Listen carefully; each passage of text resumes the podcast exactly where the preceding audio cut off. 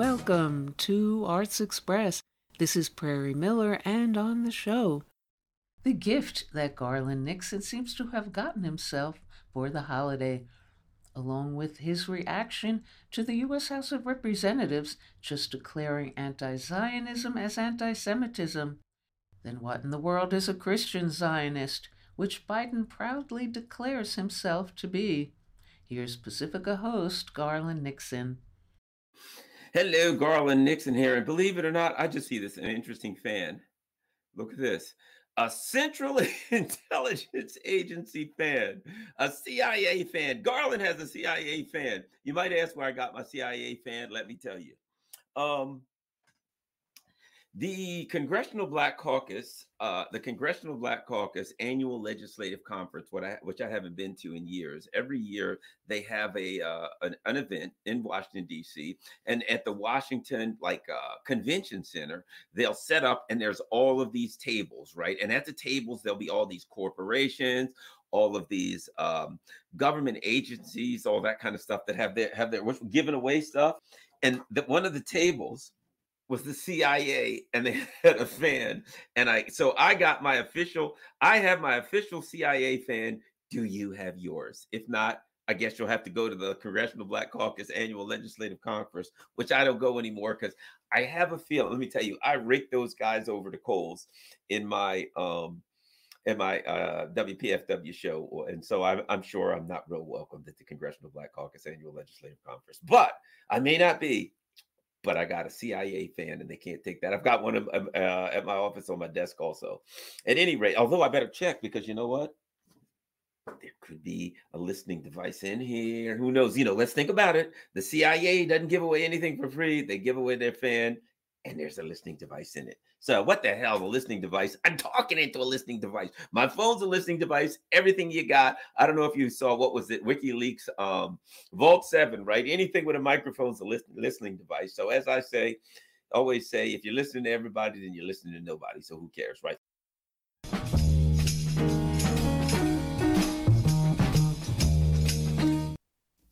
The Christian Zionists in America. Think about this. The Christian Zionists in America, what are they saying? Look, right now there's a genocide going on in Gaza, and we got your back on that. Go ahead and commit that genocide in Gaza, wipe out all the Palestinians. But why? Why, I ask, would they support that? Because in their twisted little minds, they believe that all the Jews have to come together in Israel so they can be wiped out. And guess who comes back then? The Prince of Peace, Jesus. Think about the twistedness of that. Hey, man, we got to support the genocide of the Palestinians. Why? Because then the Jews can get genocide. And what happens? Then our boy comes back. Really, who's he? The Prince of Peace. The Prince of Peace.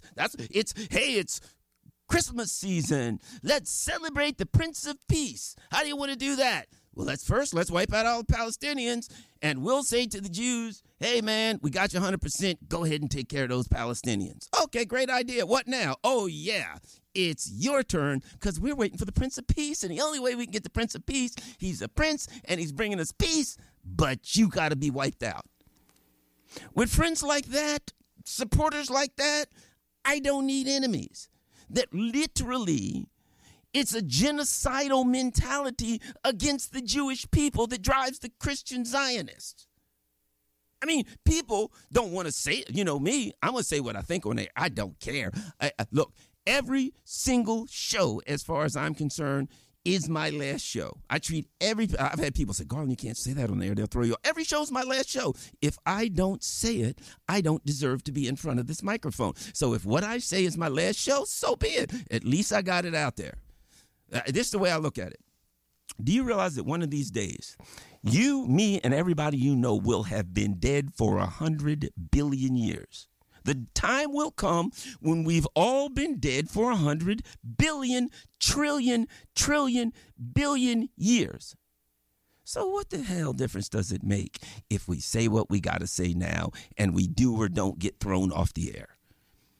At that point, we won't even really have existed, right? We were just a puff of energy, like a bubble that in a pot, and the bubble rose up and it popped. That's all we really were. That's all we are. We're a bubble and we blow up, and then we pop and we're gone. So what difference does it make? So I would say to anybody that doesn't like that, am I lying? Is it false? Is that what the Christian Zionists believe? We all know the answer is yes. So they are no, the Christian Zionists. Joe Biden says he's a Zionist. He's not Jewish. I would argue he ain't a Christian. I mean, that's a whole nother story. Are you a Christian if you don't practice Christianity? Are you a Jew if you don't practice Judaism? Are you a Catholic if you don't practice Catholicism? That's a good question. What is it? What, you know, there's always a discussion. What is a Jewish person? Is it a person that was born of a Jewish mother or a Jewish mother and father? There's all these questions. But logically speaking, I don't know. I'm not Jewish. I ain't Catholic. I'm really not a religious person at all. But I'm just saying, any religion it is, if I was born a Baptist, I don't practice the religion. I study Zen. So can I claim to be a Baptist, even though I was born technically a Baptist, even though I was baptized, because that's what Baptists do? I don't practice it, so I don't consider myself a Baptist. So I don't really know how that works. It doesn't really matter, really, but that's the bottom line. Let me go on with this. I kind of think that what's going on in Gaza right now, I will call it like a bookend. You know, you got a line of books and you got a bookend on one end and a bookend on the other end. On one end was the beginning of the U.S. empire, right? And what did they do? Genocide. They got here. Hey, there's Native Americans. They got to go. At least 90% of them. So they wiped them out. Hey, is there anybody around here to work the land? We could pay these white people, but we don't really want to do that. We'd rather get free. This is capitalism at its finest. We'd rather get free labor. And there's some black folks over there. So one of the things that empires, imperialism, colonialism does is it goes around the world and it steals people's stuff. Maybe bananas, coffee beans, silver, gold, you name it, tea, you name it, right? And in this instance, what did they steal? They stole labor. They went over to Africa. We need some free labor because we don't want to pay the white people. Okay. They grabbed the people. They grabbed a bunch of black folks. They brought them over here. So America started off with these unthinkable crimes against humanity, enslaving people, wiping out Native Americans, doing terrible things. That was bookend one. That was the beginning. Now, after starting off in the most unthinkable way of committing a genocide against the Native Americans and enslaving the black folks, I would argue we're at the end. I don't know if you've been looking around the United States lately. Things ain't going so well. We're at the end. And we're at the end of the U.S. empire, and here's the other bookend, and it's a genocide. It's a genocide because, and I'll tell you why I think it's the end. Because the United States has lost any, in the world, I mean, I don't know why people would think this, but there were people that thought the United States had some level of leadership or what's the word I'm looking for, decency. I wasn't one of them, but there was people that was blind enough that, they missed all of the genocides that we did all along, but they were like, yeah, the United States, there's the leader of the free world or whatever. I don't know why people believe that, but some did. And now they're looking, and they're saying, you know, every generation of Americans comes out with this. We're not like the old Americans. Those are the old guys. Man, they had slaves. They genocided Native Americans. Man, if I was back there, I would have stood up against that. While if I lived, I would have said, that's wrong. I would have been one of the abolitionists standing up against slavery. That's what I would have done if I was back there, because those things are unthinkable. Who would do such a thing? Who would stand by idly and watch them enslave people and wipe out the Native Americans with wanton, reckless disregard for human life? Man, if I was back there, man, I'd have told them people a thing or two, even if it cost me my life. That's the kind of bullcrap people talk, right? And here we are. And we're there. And there is a literal genocide going on. And you got some of the same people that claims that if they were back there, then they would have did this and that, making excuses for genocide today. Men, women, children, being systematically annihilated. They are locked in a bunch of walls. They can't run anywhere. They can't go anywhere. And what's dropping? 1,000-pound the United States gave, I think, 5,000 of these 2,500-pound bunker buster bombs. Dropping gigantic bombs, flattening entire entire buildings full of people, 100 people at a time, 80 people, 50 people killed, men, women, and children blown to bits, crushed in the rubble. And the United States is saying, hey, we got to, you know, that's just what we got to do. Now, from the perspective of the U.S. empire, I don't know if you paid attention during Iraq, we killed 1 million people. Libya, how about Syria, 600,000. So for the United States government, the fact is the American people didn't know or didn't see all that. So we just kind of pretended like it didn't happen. So ain't nothing for the U.S. government. I mean, Joe Biden's probably like, I don't understand why people are so upset. We've been doing this for years, for God's sake.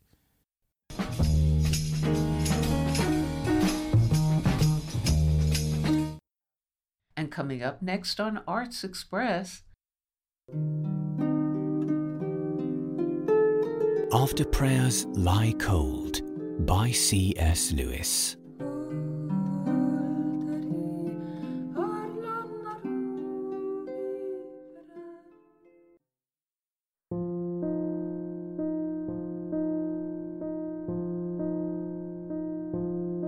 Arise, my small body. My small body, we have striven enough, and he is merciful. We are forgiven. Arise, small body, puppet-like and pale, and go white as the bedclothes into bed, and cold as snow. Undress with small, cold fingers, and put out the light, and be alone, hushed mortal, in the sacred night. A meadow whipped flat with the rain, a cup emptied and clean, a garment washed and folded up, faded in colour and thinned almost to raggedness by dirt and by the washing of that dirtiness. Be not too quickly warm again. Lie cold, consent to wearinesses and pardon's watery element. Drink up bitter water, breathe the chilly death. Soon enough comes the riot of our blood and breath.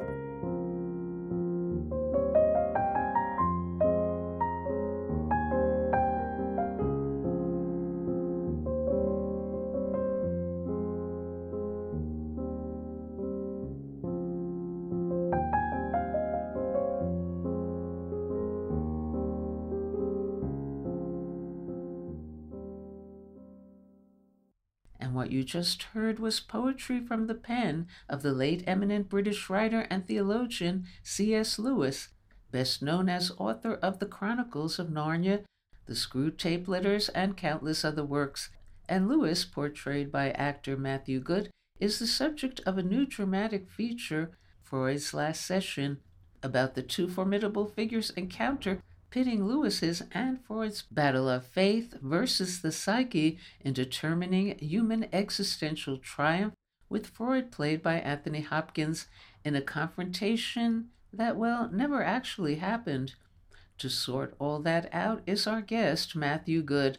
But first, some scenes from Freud's Last Session. Professor Lewis. Dr. Freud.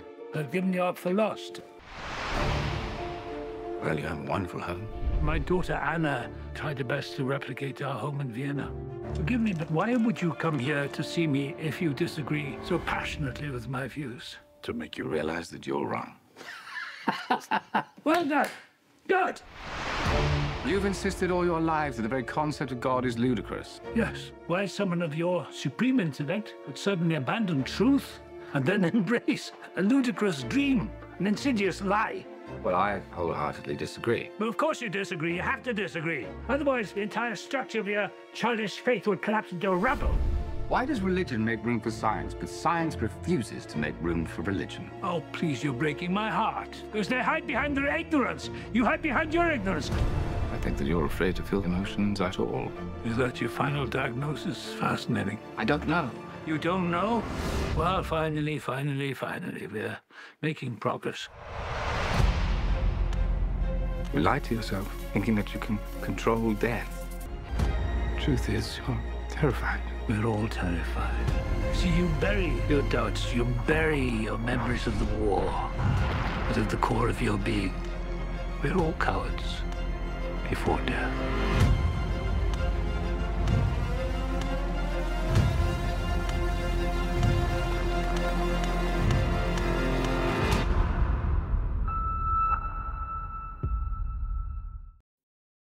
Hello, Matthew Goode, and welcome to our show. Thank you very much for having me. What is it about C.S. Lewis that inspired you to want to portray him in this film? The reasons I wanted to get involved with the film, one is, I grew up reading the Chronicles of Narnia and loved it, loved the escapism, loved the story, loved the structure. And but this is obviously a part of his life that I never knew about. And I also really liked, which became an elephant in the room, if I'm honest. I loved Shadowlands when I was younger as well, and I loved Tony's portrayal in that, although it did make me deeply scared, obviously, not only of meeting the man, but also taking on a character he played incredibly well in that. But as I say, this does focus on a different part of his life. And Anthony Hopkins is a huge draw for me to come and want to play this, and to get two of the greatest minds of the 20th century in quite a simplistic structure, really. It is just sort of two men sitting in a room talking, but obviously revealing themselves to each other. It's fascinating. And then also the director, Matthew Brown, he's a very, very charismatic, but very, very smart man. And it needed someone who's very, very, very intelligent to be able to not only take it from being a play and create a screenplay, but also to be able to try and make it as cinematic as possible. Because, as I say, the mise-en-scène is very much one room or one double room. Yeah. And what would you hope audiences to comprehend and come away with from this film? On the one hand, those with knowledge about these two men, and audiences with little or no knowledge about them.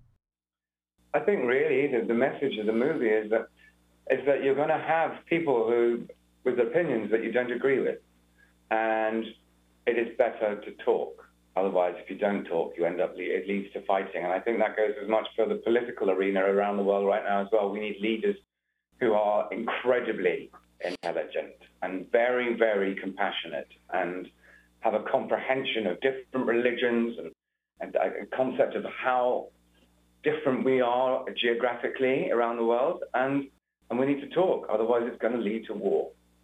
But our leaders need to be, I think, a hell of a lot better than they are at the moment.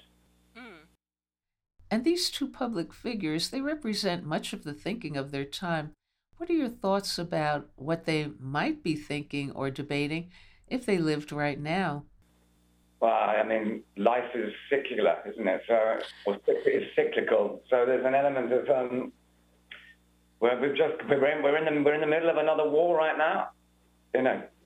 On a couple of different places. So. I think that many of the problems that they would be debating would be exactly the same.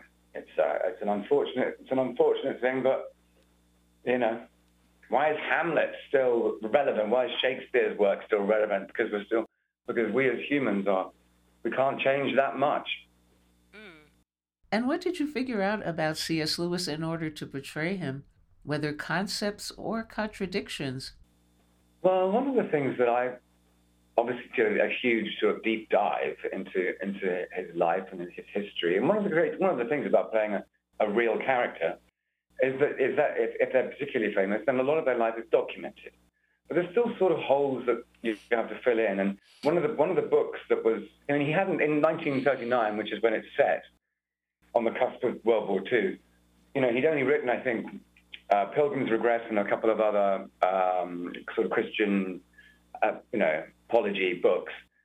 Hadn't commented on his life that much. So in 1955, he wrote a book called Surprised by Joy, which allowed me to, when it was all about his early life, and it allowed me to think about how he himself had been carved, because we often are made through our childhood and our experiences and all of that stuff. And obviously, we all knew about the trauma that he had as a child when his mother died and his father sent him off to boarding school, because, as we say in the film, he actually writes that public school was more traumatic than being in the trenches in World War One, which, especially considering he ended up with PTSD, it really does show how much of an effect that had on him in his life. But I was also able to find a little snippet of Douglas Gresham, who was one of the boys that he adopted after Joy died, his wife. And it was a little snippet of him being in a house in Ireland somewhere, and he was asked about C.S. Lewis, and he said he always remembered being, he would often run into, you know, smash down the door, run into his room, and if C.S. Lewis was writing, he never ever got angry. He would just put the pen down, turn around, and he was, you know, he was extremely patient and loving and brilliant. And so. That just allowed me to try. I was thinking, well, that's the sort of thing that I need to be able to get into the film to show. My job was to try to bring his humanity, is basically what I'm saying, and it seems to be he seemed to be a rather wonderful man. And what are your thoughts about how this debate playing out back then between those two men defined 20th century perceptions about human existence, though minus that elephant in the room back then, Karl Marx? Yeah, well, I mean, ultimately, we know that this didn't really happen. This is a nice conceit as an idea of that these two great men sat in a room, and it's less about the politics of the time as opposed to it's an argument of in the causes of atheism or Christianity. And you know, I think one of the things that we sort of tried to get across, or the most interesting thing about Lewis was the fact that he had this trilemma, because obviously he was a Christian apologist, which comes from the Greek, which means to speak in the defense of. And his trilemma was, well, if you do your research and you read the Bible, there's only three options. One is that Jesus was mad, but one is that he was bad, or is that he was good. Mm-hmm. And you sort of, well, he didn't seem to be deceitful. He didn't seem to be a lunatic. And it seems like there's a very great possibility he might be the Son of God. So yeah, I think but I can understand where Freud's coming from, I haven't studied enough Jungian stuff to be able to answer your question particularly.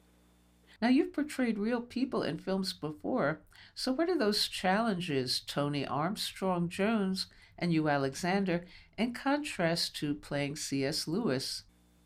There's no difference really. I mean, you just do as much research as you possibly can, and obviously there's going to be slight differences in rhythm and the way that you use your language, and I'm always going to have somebody different opposite me, because I had Vanessa Kirby most of the time when I was doing Tony Armstrong Jones, and there's a great intimacy between actors, and I'm getting 50% of my performance is coming from sometimes more, is coming from the person opposite me, so there's always going to be that difference as well.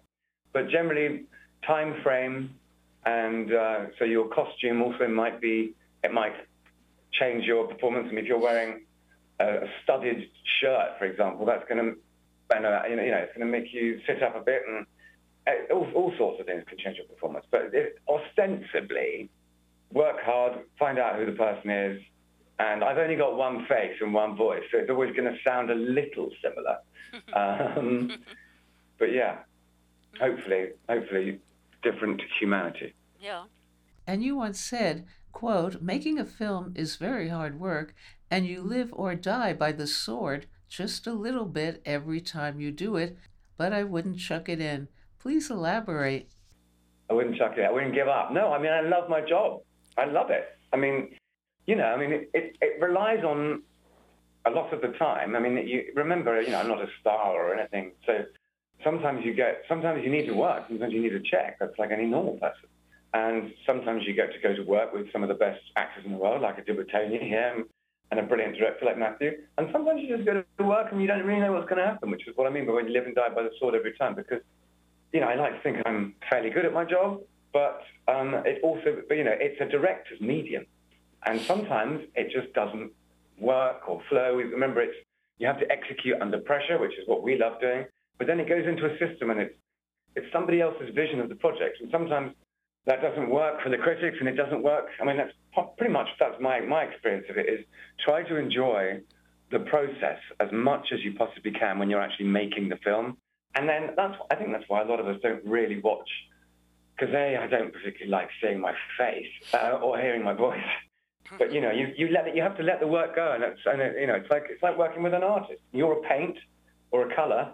He's going to take it, use you, and it might not work out how you wanted it to. Mm-hmm. And when Matthew Goode looks in the mirror, what does he see? right now, someone very tired. I've been doing this for a while. I flew into Los Angeles a few days ago, and then I'm now here in New York. So things are getting better each day, but my sleep for some reason has been a bit up and down. But yeah, someone getting older and getting ever more tired. So I'm very much looking forward to Christmas. And being part of Freud's Last Session and getting so familiar with both C.S. Lewis and Freud, did you change your thinking about either of them, or were you enlightened in any way about either of them? No, I mean, along the process, it just made me love C.S. Lewis even more, really. That's the only thing that really changed for me. And what are your thoughts about the change in title from the original, The Question of God, to this film with its emphasis on Freud in the title, Freud's Last Session?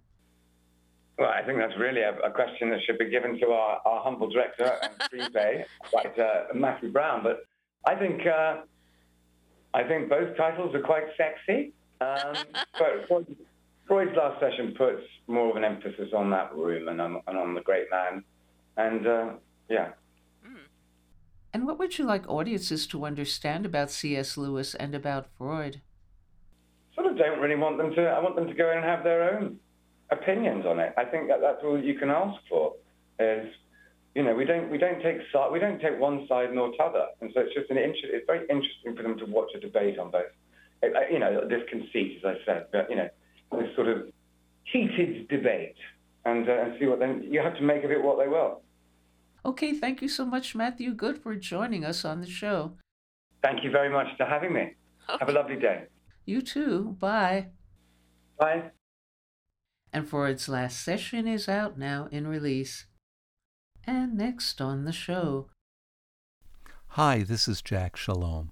I'm going to be reading an excerpt from the poem Palestine A to Z from the book Things You May Find Hidden in My Ear by Mosab Abu Toha, published by City Lights Books in 2022. Abu Toha was born in 1992 in Gaza's Al-Shati refugee camp. He started the Edward Said Library in his house, and it eventually became an important cultural center in Gaza. After many months and months of delay, he was able to teach as a visiting fellow in the Scholars at Risk program at Harvard. He was 26, and it was the first time he had ever boarded a plane. Afterwards, he got into the MFA program at Syracuse University and moved there. But because it was the middle of the pandemic and classes were virtual, Mosab and his family felt very isolated and returned to Gaza. On November 19, 2023, Abu Toha was detained by the Israeli Defense Forces while he was headed to the Rafah border crossing in an attempt to evacuate from Gaza with his family. On the 21st of November, Democracy Now! Reported that Abu Toha had been released after being taken to an Israeli prison in the Negev and beaten. He was taken to a hospital due to his injuries. On December 3rd, Abu Toha tweeted that he and his family had been finally able to make it to Egypt. And now an excerpt from the poem Palestine A to Z. Palestine A to Z. A, an apple that fell from the table on a dark evening when man-made lightning flashed through the kitchen, the streets, and the sky, rattling the cupboards and breaking the dishes. Am is the linking verb that follows I in the present tense when I am no longer present, when I am shattered. B, a book that doesn't mention my language or my country and has maps of every place except for my birthplace, as if I were an illegitimate child on Mother Earth. Borders are those invented lines drawn with ash on maps and even into the ground by bullets. C. Gaza is a city where tourists gather to take photos next to destroyed buildings or graveyards. A country that exists only in my mind. Its flag has no room to fly freely, but there is space on the coffins of my countrymen. D. Dar, means home. My grandparents left their house behind in 1948 near Jaffa Beach. A tree my father told me about stood in the front yard. Dreams of children and other parents, of listening to songs or watching plays at Al-Mishal Cultural Center. Israel destroyed it in August 2018. I hate August, but plays are still performed in Gaza. Gaza is the stage. E. An email account that I used when the power was on. The email through which I smelled overseas air. I used it first to send photos to my aunt in Jordan, who we last saw in 2000. How easy it becomes to recognize what kind of aircraft it is, an F-16, helicopter, or a drone. What kind of a bullet it was, from a gunboat, an M-16, a tank, or an Apache. It's all about the sound. F. Friends from school, from the neighborhood, from childhood. The books in my living room in Gaza, the poems in my notebooks, still lonely. The three friends I lost to the 2014 onslaught. Izzat, Amar, and Ismail. Izzat was born in Algeria, Amar in Jordan, Ismail on a farm. We buried them all under the cold ground. Fish in our sea that the fishermen cannot catch because the Israeli gunboats care about sea life in the Mediterranean. They once fished at the Gaza beach with a barrage of shells, and Huda Aliyah lost her father, stepmother, and 5 siblings in June 2006. I walked in their funeral procession to the cemetery. Blood was still fresh on their clothes. They had poured out some perfume to cover the stench. Over time, my hate for perfume grew intense. G. How are you, Mosab? I'm good. I hate this word. It has no meaning to me. Your English is good, Mosab. Thanks. When I was asked to fill out a form for my U.S. J-1 visa application, my country, Palestine, was not on the list. But lucky for me, my gender was. H. If a helicopter stops in the sky over Gaza, we know it's going to shoot a rocket. It doesn't see if a target is close to children playing marbles or soccer in the street. My friend told me, hey, is a slang word and shouldn't be used. English teachers would faint at what goes on today in written English, she said. I. Images on the wall of buildings, a child who is shot by an Israeli sniper or killed during an air raid en route to school. Her picture was placed on her desk at school. Her picture stares at the blackboard while the air sits in her chair. I wake up ill when gloomy ideas what might have happened to me come in my dreams. What if I had stopped for a few seconds at the window when a bullet from nowhere ripped through the glass? J. Once I sent a picture of my desk in Gaza to a friend in the United States. I wanted to show that I was fine. On the desk were some books, my laptop, and a glass of strawberry juice. When I sent that photo, I was jobless. About 47% of people in Gaza have no work. But while writing these lines, I'm trying to start a literary magazine. I still don't know what to name it. K. My grandfather kept the key to his house in Jaffa in 1948. He thought they would return in a few days. His name was Hassan. The house was destroyed. Others built a new one in its place. Hassan died in Gaza in 1986. The key has rusted but still exists somewhere, longing for the old wooden door.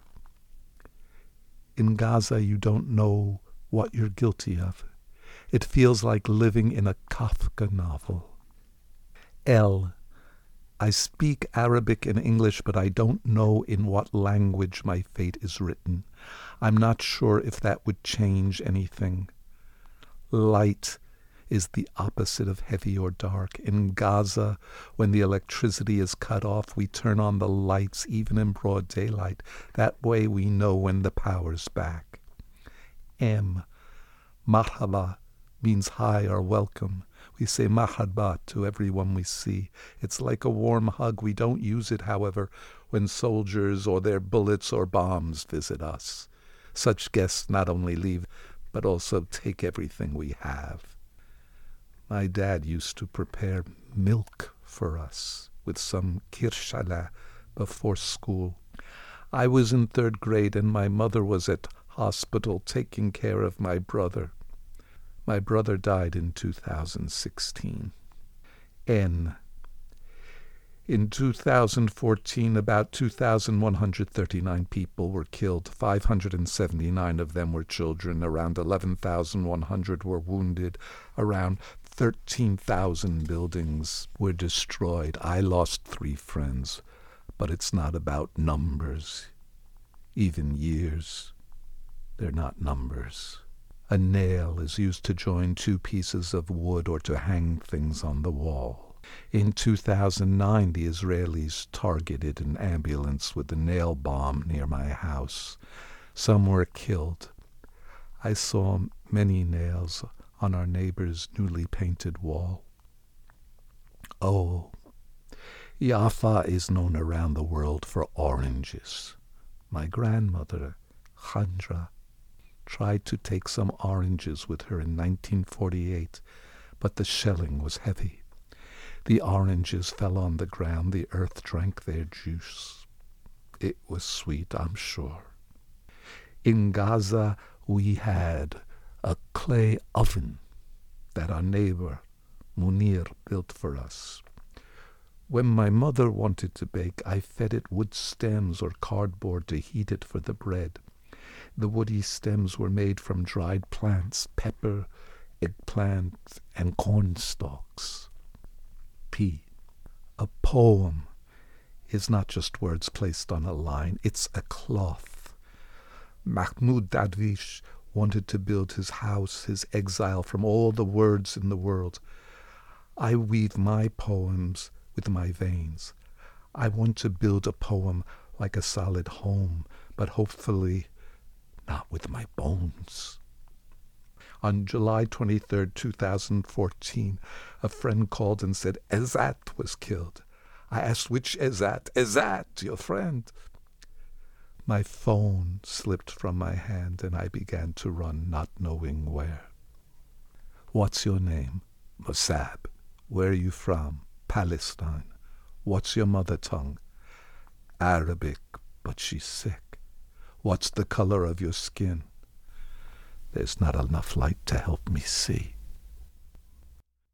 You've been listening to an excerpt from the poem Palestine A to Z from the book Things You May Find Hidden in My Ear by Mosab Abu Toha, published by City Lights Books in 2022. This is Jack Shalom for Arts Express with host Prairie Miller. And coming up next on Arts Express... Hi, this is the UK desk for Arts Express and my name is Brett Gregory. The French Marxist philosopher Louis Althusser outlines for us how our values, desires, attitudes and tastes are shaped by wider capitalist consumer society and culture on a daily basis. He calls this network of influence the ideological state apparatus, and it includes the soft power of, for instance, the media, education, religion and the family. In turn, Althusser also identifies how this societal framework of influence is enforced by the repressive state apparatus. That is to say, the hard power of, for example, the military, the police, the judiciary and the prison system. On this evening's show, we're going to be discussing a 2022 independent documentary called Theatres of War: How the Pentagon and the CIA Took Hollywood, an incendiary exposé which reveals how Althusser's ideas have been combined to produce propagandist entertainment products like Paramount Pictures' Top Gun Maverick, Amazon Prime's Jack Ryan series, and Activision's Call of Duty. But first, let's listen to the trailer. So, say you're a producer and you want to make a war film. You would walk into the entertainment liaison office in downtown Los Angeles. You say, I want to film at an Air Force base, or I want an aircraft carrier, or I want some Black Hawk helicopters, or whatever it is. And they would tell you straight away, give us your entire script. We've worked with Mr. Bay here since Armageddon, if I'm not mistaken, and hope to do more of the same. I've got a direct line to the Pentagon. Some people probably would say, well, yeah, I've heard of this, like the Top Gun, maybe Black Hawk Down, maybe some of the Marvel series. But what they don't know is how systematic this has been and how huge this operation has been. You can call it censorship, you can call it propaganda. It's all of these things. Now these freedom of information requests that have been successful allow us to actually look at that list, and it's stunning. What we've found is that thousands upon thousands upon thousands of products have been affected and are often rewritten at script level by the national security state in the United States. Do normal people know about that? No, of course they don't. Nice one, Matt. So please tell us, as ordinary citizens and consumers, what are we up against?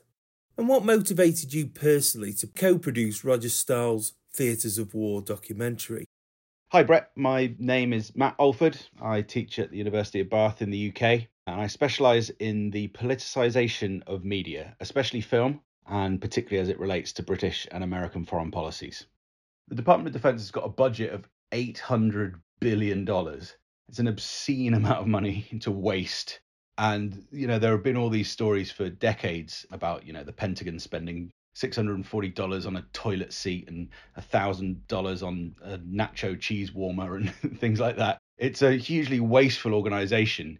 Not that it's just wasteful and splurging money around, but actually that it really quite actively, really desperately needs to spend a lot of money on PR.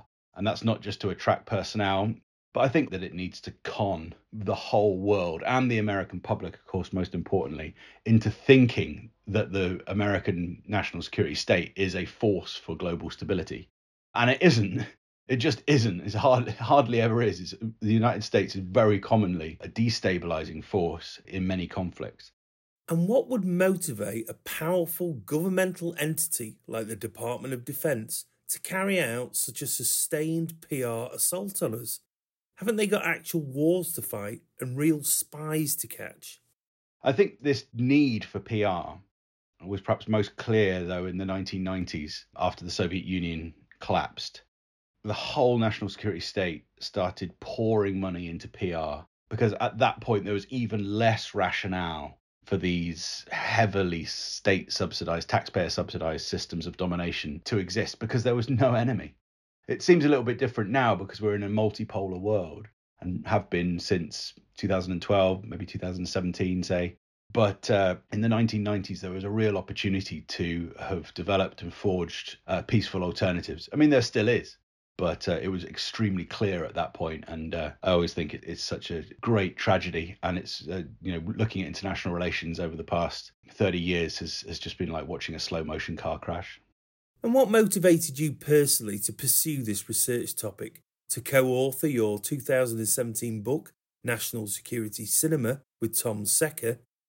About 20 years ago, I began a lengthy private correspondence with Noam Chomsky, the world's most celebrated anarchist and philosopher. So it was really that experience which drove my research.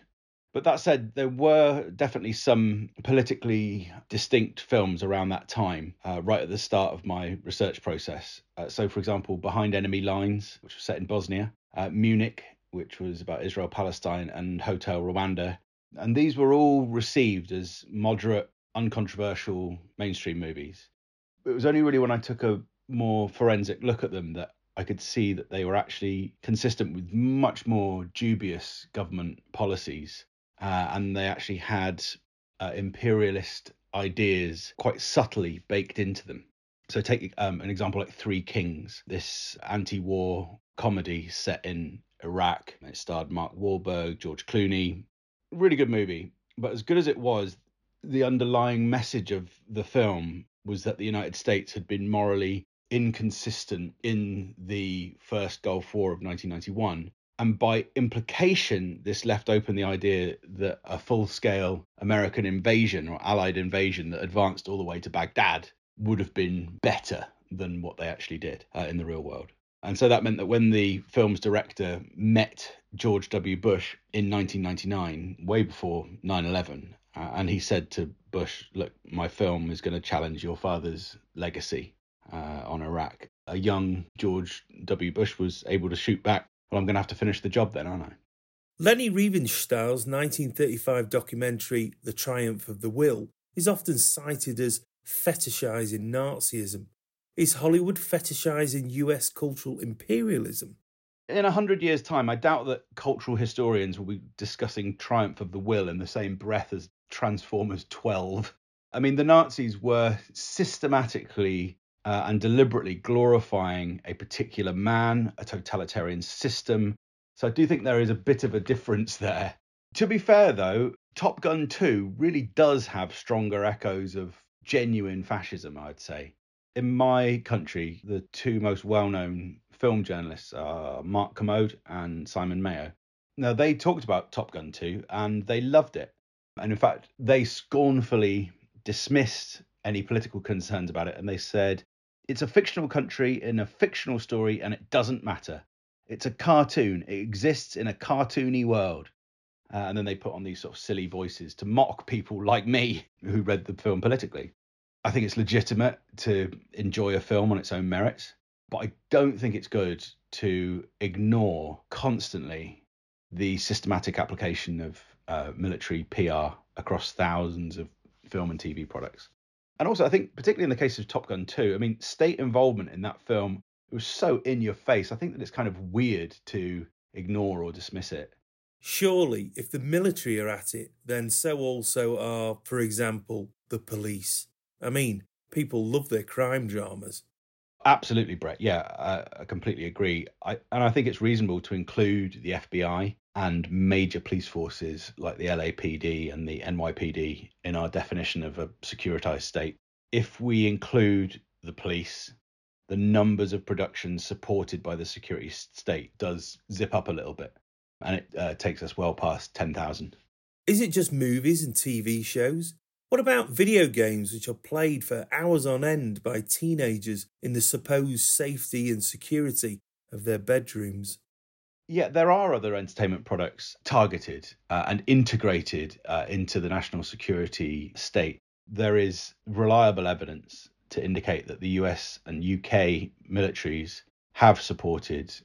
So Doom, for example. America's Army was the most downloaded game for a long time in the early 2000s. Rainbow Six, Homefront, Call of Duty, Medal of Honor. And there was a game called Mercenaries 2, World in Flames, which requires the gamer to take part in an invasion of Venezuela because this like Hugo Chavez socialist type leader has used nuclear weapons on the Allies. Now, the company that made that had previously developed training aids for the US Army, but claims it didn't cooperate with the government on that particular product. You know, that kind of idea, Venezuela nuking someone, or even having nuclear weapons, is just ridiculous. And it's actually a plot device that was used in the Amazon Prime show, Jack Ryan, that series, hugely popular series. Insane threat inflation. But isn't it just entertainment? Aren't we all grown adults free to make up our own minds? Or does history tell us different? Entertainment can really exert a pivotal impact on society. There's a historian called John Hope Franklin, and he said that without Birth of a Nation from 1915, the explicitly racist movie, he said that without that film, the Ku Klux Klan would not have been reborn. If we talk about the US military in particular, I'd say that if these systems weren't in place, I'd say that within a few years, I think the US would probably lose all legitimacy and wouldn't be able to use its force overseas. which is not far off really what happened for a few years in the immediate aftermath of the Vietnam War. Surely the US is not the only guilty nation. Surely the UK, for instance, also has its fat fingers stuck in such political pies. Well, I have looked at other national cinematic systems a little bit. And in the UK, the Ministry of Defence, we now know, has worked on hundreds of entertainment productions, including films like Kingsman, Kick-Ass, various James Bond movies. And we are examining the British case now systematically, which is being led by a PhD researcher. What I'd say, though, is that while it is obviously a good idea to pick apart and generally oppose all propaganda, I mean, by any measure, and that's military size, film industry size, foreign policy ambitions, global cultural influence. I mean, the United States is just dwarfs everybody. So how can concerned citizens and their families actually watch your documentary, Theatres of War? Well, contact me on Facebook or on YouTube. I'm on Dr. Matt Alford, War, Laughs and Lies. That's if you've got any problems trying to acquire the film. And if you're a student, you should be able to find it for free through your library on the system called Canopy. Great stuff, Matt. Powerful subject matter. Let's hope people will now think twice about what they pay to entertain themselves. Thanks very much, Brett. Great talking to you. This has been the UK Desk for Arts Express, and I've been Brett Gregory. Cheers. And that's all we have time for today on Arts Express, Expression in the Arts. And if you'd like to express yourself too, you can write to us at theradiogoddess@gmail.com. Until next year, and joined by James Taylor, this is Prairie Miller leaving the station. Should old acquaintance be forgot and never brought to mind? Should old acquaintance be forgot and days of old anxiety?